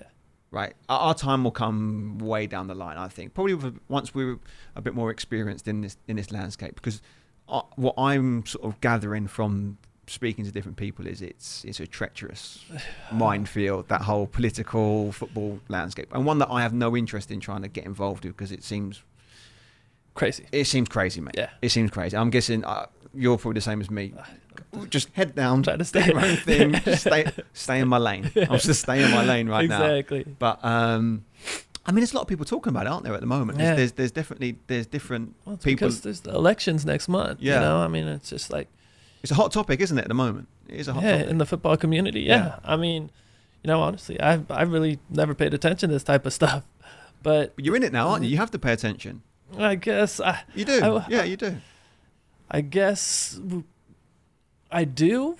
Um, you know, but it's it's it's just a it's it's a hard situation. Yeah. You know, it's a hard topic to sort of find an angle to support. Yeah. You know, um, because when it comes down to it, who knows what's going to happen? Who knows who the right person in charge is Yeah. anymore? Nobody nobody knows. You Yeah. know, um, you know, people people are out there and people do support both sides, but are we sure that these are the right guys to be able to do the right things? Yeah. You know, I mean, I, I I really hope so, but honestly, like I said, um, you know, I I'm not a political guy, Yeah. but and as much as I'd like to put some people on blast on here, Yeah. you know, I don't want to I don't want to I don't want to go that far. Yeah, yeah, yeah. It's not the time But- and place. Yeah. But look, I mean, when it comes down to it, the guys who are running, I know they're good people. Yeah. Right. Um, I know Nonong. Um, you know, I know Nonong quite well. Yeah. You know, we both do. Um, and then I also know Ricky, Yeah. and I know Ricky's always done and looked out for the benefit of football out here. Yeah. Um, but then also, but his brother's on the other side Yeah, yeah. and his brother has also shown that commitment to football Yeah. um, through Ceres. Yeah. So it's just like, um, it's like, who who do we Yeah. really, you know, who do we really support here? I think we were talking a little bit off air, weren't we? And I think the real hope really is I don't really care who gets it, yeah. right? Whoever gets it. As long as they have the best interest of football at heart. exactly. you know, as long as th- there needs to be more work done, I think certainly within the Yeah. grassroots community. You know, if you're if you've been able to do it in a short period of time, mate, then then like you said, with a little bit of em- uh, emphasis and enthusiasm on on trying to develop that space, it is possible. I think even like I look at like the UFL, like it took obviously independent guys with independent backing Mhm. to set up their own league. Yeah. It's taken the YFL, independent guys, to set up their own league. It's taken you to set up your own league, hmm right? Um, if I'm if I'm going to be in any position of a, of a governing body of any country, surely, surely the first thing you do is set up a league, and surely the first thing you look at is setting up at the grassroots level. Right. Surely, I And- would have thought that would be the first place to start, Yeah. right? You know, I Most mean, logical place anyway. I mean, when it comes down to it, I think you know if seeing that we have all these different things set up already, right? Then get us all into a room. Let's sort out a calendar. Let's work something out Yeah. where we could all work together rather than figure it out by ourselves. Right. You know, um, and I think that's something that should be done when the new person does come into. Yeah. You know. Because definitely, I know. Look, you, you, you've experienced it as well. Like you've got, I mean, you, you, you do a lot of stuff in the afternoons, which is great because then it doesn't conflict with YFL. So you've Mhm. got that. But then I always find ourselves that we're butting heads with Refo, the school schedule, right? And then like Yeah. they'll release a schedule and it's like Saturday morning, like well, hold or Sunday morning. Sunday, yeah. You know, well, Friday night you'll get it. Oh, we're going to play Sunday morning. It's like, well, hold on a minute. You know, we're supposed to be on Sundays. Like, what, what, what are we doing here? exactly. And I think that's really difficult. There's other sort of fractions and people doing their own thing, and it's great that people are trying to do their own thing because obviously there's not the the cohesion that there should be. Mhm. Um, and and obviously off the back of that, also it's it's spawned more entrepreneurial opportunities for people. So that's great. So if you want to do it, like great, because then you can you, can have your little business off the back of that. Yeah. But it would be much better if we were working together, wouldn't it? exactly. You know, I mean, in the end, I mean, you got to think about it. It's just like, you know, in business, it's like, would you rather have a big piece of a small pie or a small piece of a big pie. Yeah. right? So, you get all of us together, then we become a much larger pie, Yeah. and we're able to project what our one common goal is Yeah. which is to promote the sport of football. And if we all do it together, then we have a good chance in being very successful. Yeah. But right now, we're all just working individually and not necessarily working together Yeah. when it comes down to this stuff. Yeah. And these are the things that I'm trying to do. You know, I've I've already met with YFL. Um, we sorted out a schedule for Yeah. next year. Yeah. Um, but hopefully we could do this with all of the leagues. Yeah. You know, because if we do it for all the leagues, then these kids will have soccer year in, year out. Yeah. You know, every day they'll be able to find some place to play. Yeah.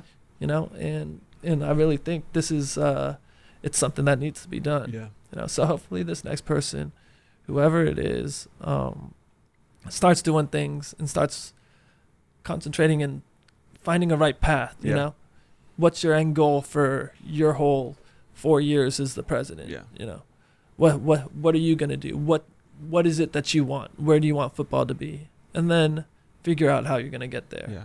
You know, I mean, Yeah. it's it's it's the way they got to work Yeah. instead of taking it day by day and having to consistently adjust. Yeah. You know what I'm saying? Yeah. And the Azkals were crucial and key to that turning point of football in the country. But how the Azkals sort of evolved and turned around, it was more of a marketing and branding thing rather than a football thing. Mm. You know what I'm saying? Mhm. So, seeing that it turned into that, I think that's where a lot of affinity was lost with the people, right? People started losing their relationship towards the Azkals because it turned into more of a marketing ploy, you Mhm. know. Um, it turned into more of a brand rather than being kept as a national team Right. right? And I think when representing the country, you have to sort of keep it exclusive. Yeah. Keep it, you know, I mean, keep it national team.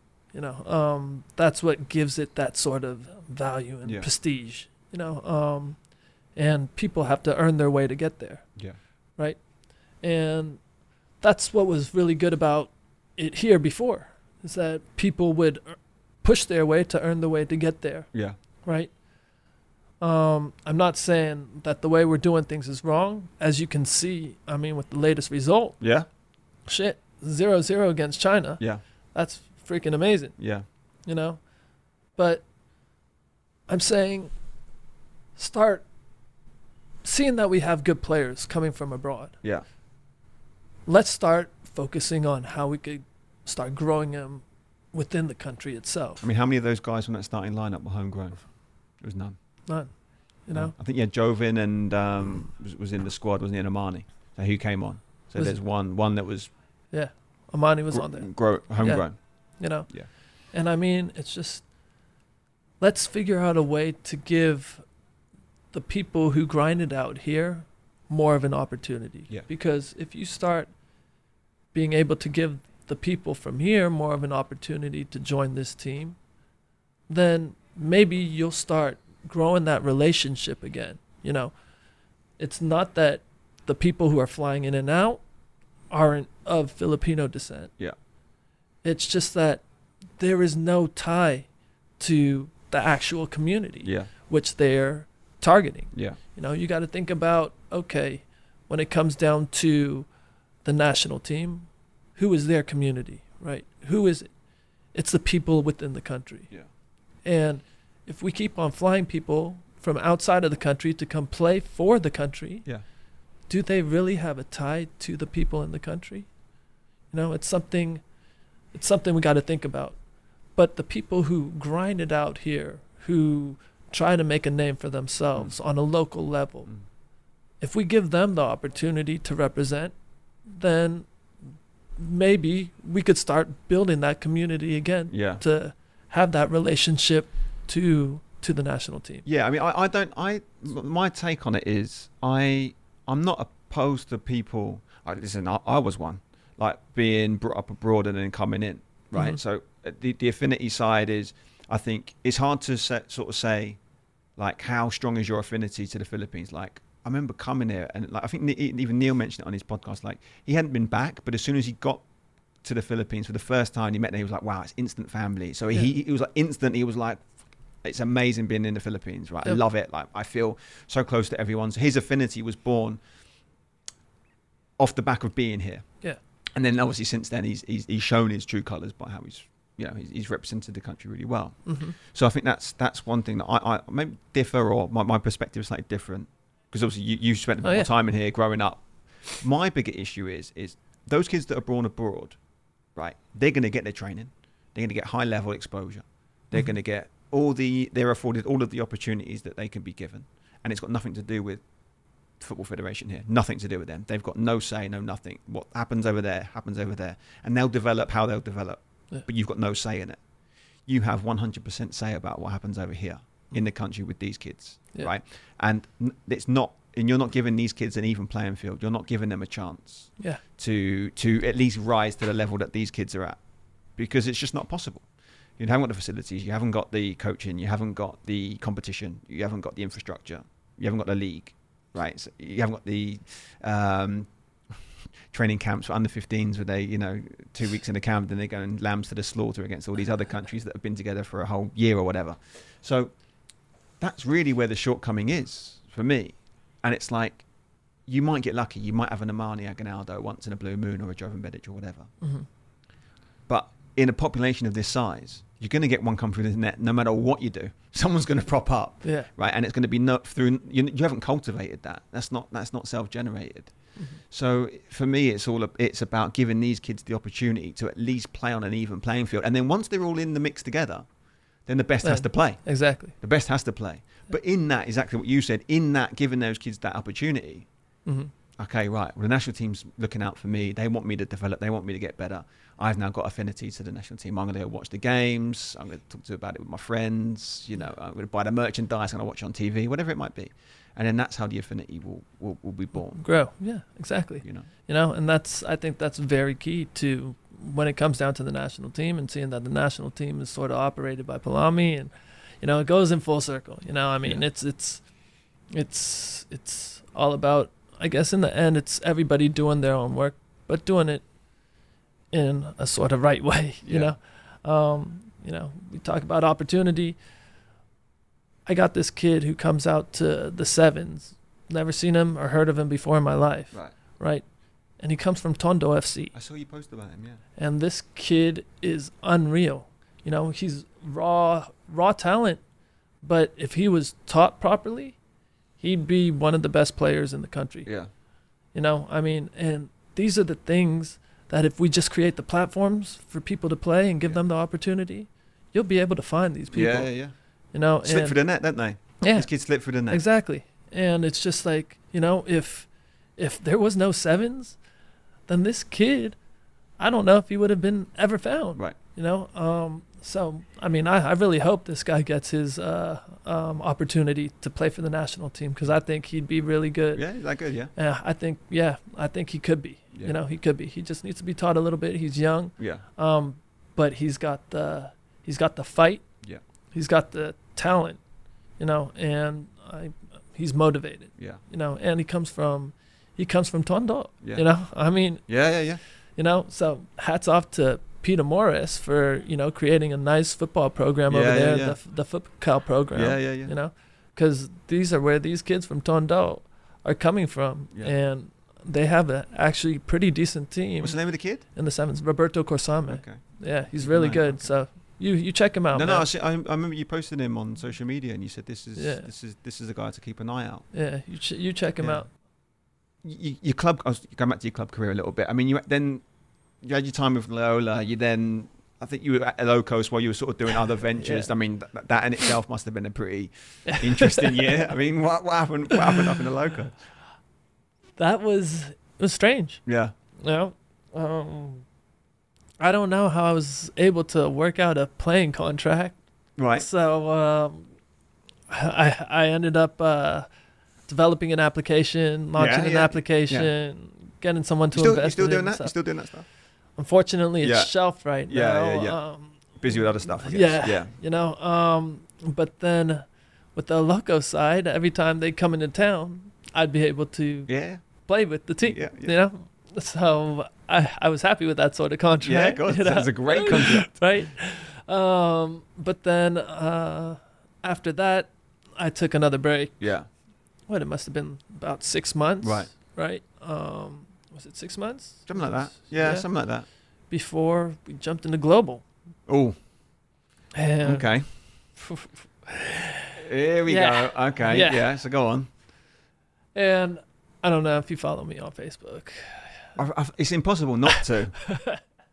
Why I was given a lot of shit um, on Facebook was because the group first, what were they? The PPL, right? The PPL knew that Global had over 20 people to pay, and 20 of their players had. I was I was the last person to had come on and sign, Right. And I hadn't been paid for four months. Right. So I can't imagine how long some of these other players Mm. had not been paid for. But for the PPL to allow Global to play in their league was not right to me. They knew that they had a bunch of players who were owed money and they still allow them to play. You know, it's got to be their choice, right? I mean, they could stop a team from coming and joining the league. And knowing that these people, just like the PFL, having global join the league Mm. still, and they still haven't paid me, by the way, Right. allowing them to join is already a bad start to their league Right. because it shows that they are desperate. It shows that they need teams because why why take on a team that you know can't even pay their players? Yeah. And then lastly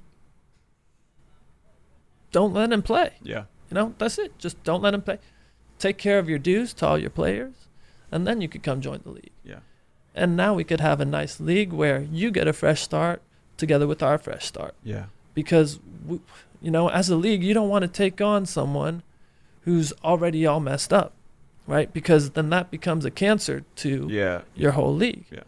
and maybe they start missing games and i Well, heard they have, haven't they? i heard the first you know maybe the first two or three games they have missed i, I i'm not Yeah. sure exactly Yeah, they have the You know? last couple of games. They Yeah. haven't, they haven't, they haven't participated. and it's just like you know if if you're operating a league which is supposed to be a professional league where one of your teams can't even field a team, then what kind of league are you? Yeah. You know, it reflects badly on the league. Yeah.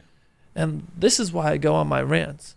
It's not because I want global to be picked out and, you know, um, and, you know, and just to call him out, but it's to, you know, you got to stop looking at the now. You have to start looking down further down the road Yeah. right? If you look further down the road and you have a team like Global, are they going to be good for your league? You know, maybe they're going to be good because they solved the problem of you not having enough teams. But go pick up another team who maybe they're just a recreational team or whatever, but at least they'll have 11 guys on the field every game. Yeah. You know what I'm saying? Is it, is, is it come to that point? Yeah, I Yeah. mean, I mean, it's it's it's it, it really, you know, it's it's you have to choose. You know, you Yeah. have to choose. Do you want to try running a professional league where you don't have where you don't have teams showing up because they can't get enough players? Yeah. And then it comes back to your league. What kind of league is that? Yeah. You know, that's why I'm saying, you know, if we have to dumb it down, scrap everything, and start off, boom, without having a professional league, and maybe making it sort of Sunday league again, Yeah. where Semi-pro, amateur, yeah, something like exactly. that, yeah. you know, then we have a chance to sort of revive and make the league come alive Yeah. again. I think You so. know what I'm saying? Yeah, I, I, I agree. I think, I mean, you know, this is a topic that I can't really talk too much about at Yeah. the moment because I've got my own issues. But um, I think you're spot on with what you're saying. I think some, like I, alluded to it earlier. Sometimes you've got to take a step back and realise this is where we're at right now. I don't think we're at the, the point where professional league is, is wholly viable for the majority of the clubs. And if that's the case, we have to start again from scratch, and then maybe we need to look about how it is, it is going to be more sustainable Yeah. and it, and that for me is the way forward. You know, exactly exactly what you said. I think it's you, you, you got to we got to rebrand. we've got to start again because at the moment it's just it's just been one. Roller coaster of a ride, isn't it? Last couple of years, and we, there needs to be some stability now. Yeah. Um, and yeah, I, I, I- fully agree. I hope I hope things get fixed up with you because it's not a nice scenario to be in. Um, yeah, I know. and um, you so hopefully that, that, that puts to bed a little bit because I know obviously you'd been on social media and you'd, you'd made your rants and, and obviously a lot of people are for you. Some people think, oh, you know, he's just spouting off rubbish, but it's Yeah. pretty conclusive. I mean, it is what it is, and um, I hope your your situation gets Yeah, gets, look, gets resolved.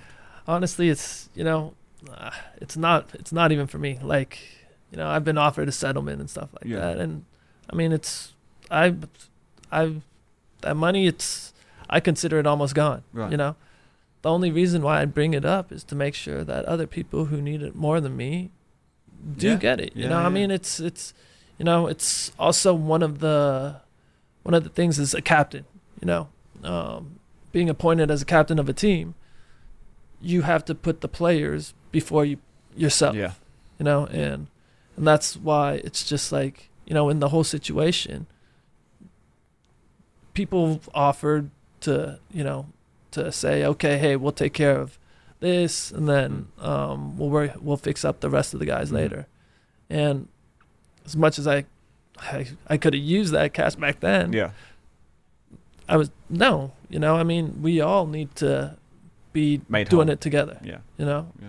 so i mean that's why when it comes down to my social media posts and stuff like that it's just it's not it's not just to it's not for myself yeah. you know what i'm saying it's not just me trying to speak for myself for the collective. it's yeah you know and that's what i need people to also understand Yeah, yeah yeah, yeah, yeah. yeah. because i mean it's it's it's it's not just one person Yeah. who's who this is happening to it's a lot Mm, you know yeah, I know. so it's I mean, look, I, I don't want to. Oh, again, I say this with every episode because we have always seem to overrun. I said, now maybe we'll do it now. We've been going a, lo- a long time, yeah so I want to be respectful of your time. Yeah. Um, and I don't want to end on a negative note. I want to end on a more positive note if that's if that's possible. Like, um, th- th- there's certain things that strike me about you. Stuff that I've known about you before, but they they're really coming to the fore in, in the roles that you've undertaken in in in um, in recent years, and and they certain, certainly come across in in the interview. And th- there's there's certain words that keep cropping up in this interview: um, uh, passion, uh, working hard, um, making sure that um, it's for the good of the kids. You know, these are the things that keep continuing. These are themes that keep cropping up, cropping up, cropping up in, in, in this interview.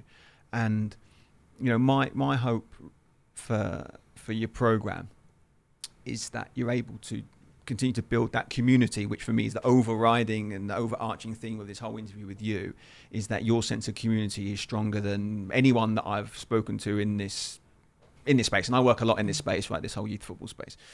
Yeah. Um, and and it's my hope that you can continue to influence people in that way because it, you know I'm doing it in a different way to you, that's up to me to do it my way. You're doing it in your way, and you're doing it in, in great ways. You know, like bringing in people like David Beckham. If you don't think that's not going to influence anyone, then you're living on another planet, right? That's that's almost as influential as you can get. So it's my hope that you can continue with that vein because your vision is and your clarity of your vision is great, and um, you know, hopefully you can you can continue to.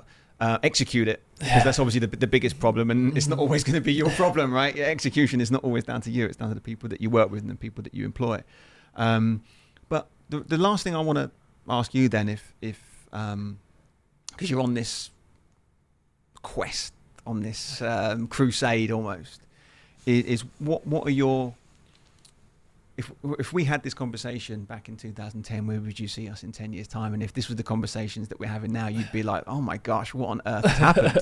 right? And I hope that we don't sit down and we do across the line episode 250, and then we sit down in 10 years' time and you go, "Oh my gosh, it's we're still at the same still, point." You know, that, that's what I would really hate to happen.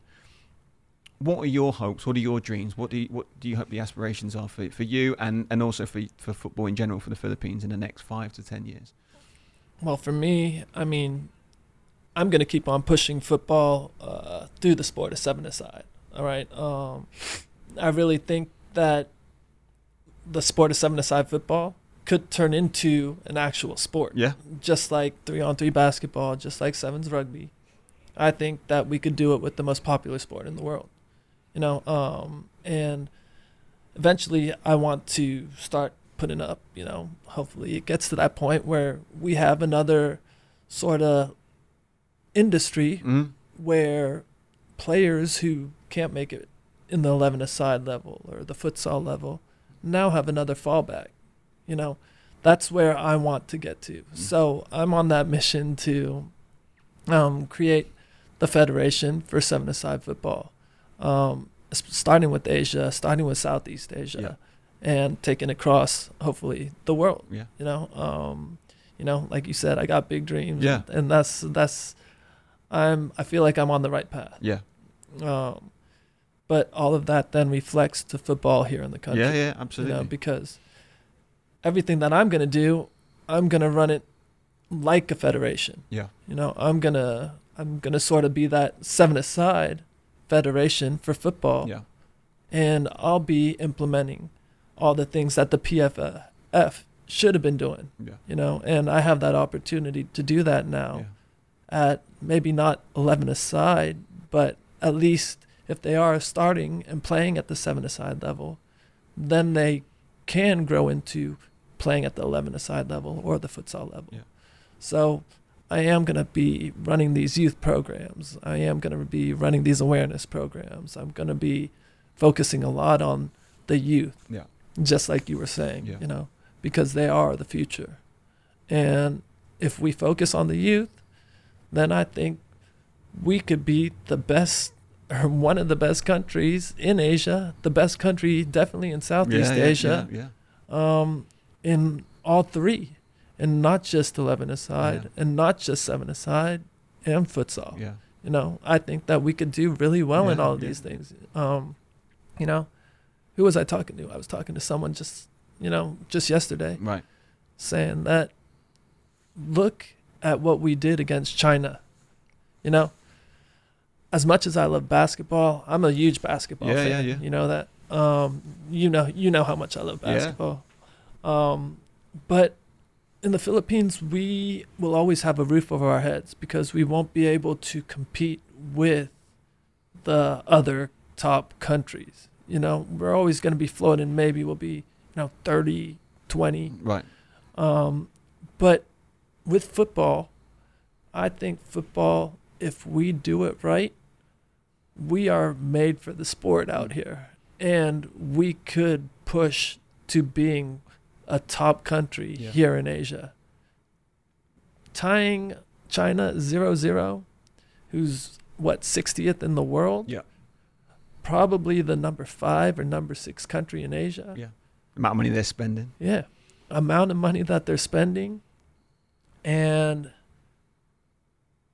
us having football as the number 5 sport shows that we can yeah. we can get there. Yeah. We can. You know. And even if the players like you know like you mentioned are not from here, we could always use them to inspire because once we start growing here on the local level and start seeding local talent into our national team, Yeah.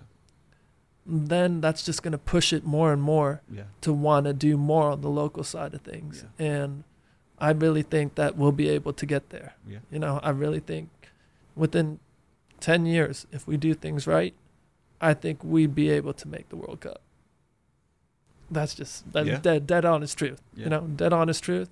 I think we'd be able to make it to the World Cup in, well, is the World Cup in 10 years? When's it? Mean, every four, every four years. So yeah. So around that. maths, yeah. Yeah. Within that time frame, anyway, that there should be one. yeah. Yeah. Okay. You know, I really think so. And um and I hope PFF does get their shit together Yeah. and start doing um good programs. Um you know, and I definitely want my sevens to be in line with them should they be able to get their shit together, Yeah. you know? Yeah. So, let's let's all pray for the best. Yeah. No? Okay. Okay. Listen. When when we try when we, we were trying to get you on the show for ages, didn't we? We just haven't been able to um to get the get the times aligned. Um, I always thought it would be an interesting conversation. I didn't know how it was going to go. It was definitely as all over the place as I thought because we ended up talking about random stuff. But um, I really appreciate you coming on. Uh, like I said in the sort of middle of the show, I think your vision and your, and your clarity of, of what you want to achieve is is is is exactly what the country needs right now, and, and, and more people like you need to be involved in the good fight. because there aren't that many of us about, mate. I'm put myself in there. I'm I'm fighting a good fight.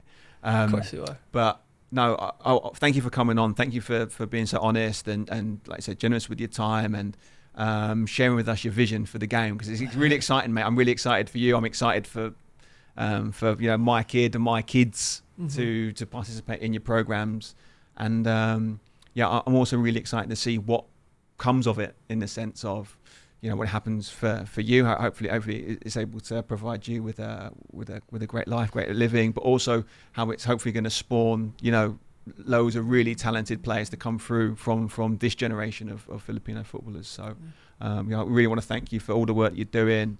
Um, it sounds so wrong. I want to thank you for all the work you're doing. You do, honestly, mate, you're doing a great job. You're doing a really, really great job. Really proud of you.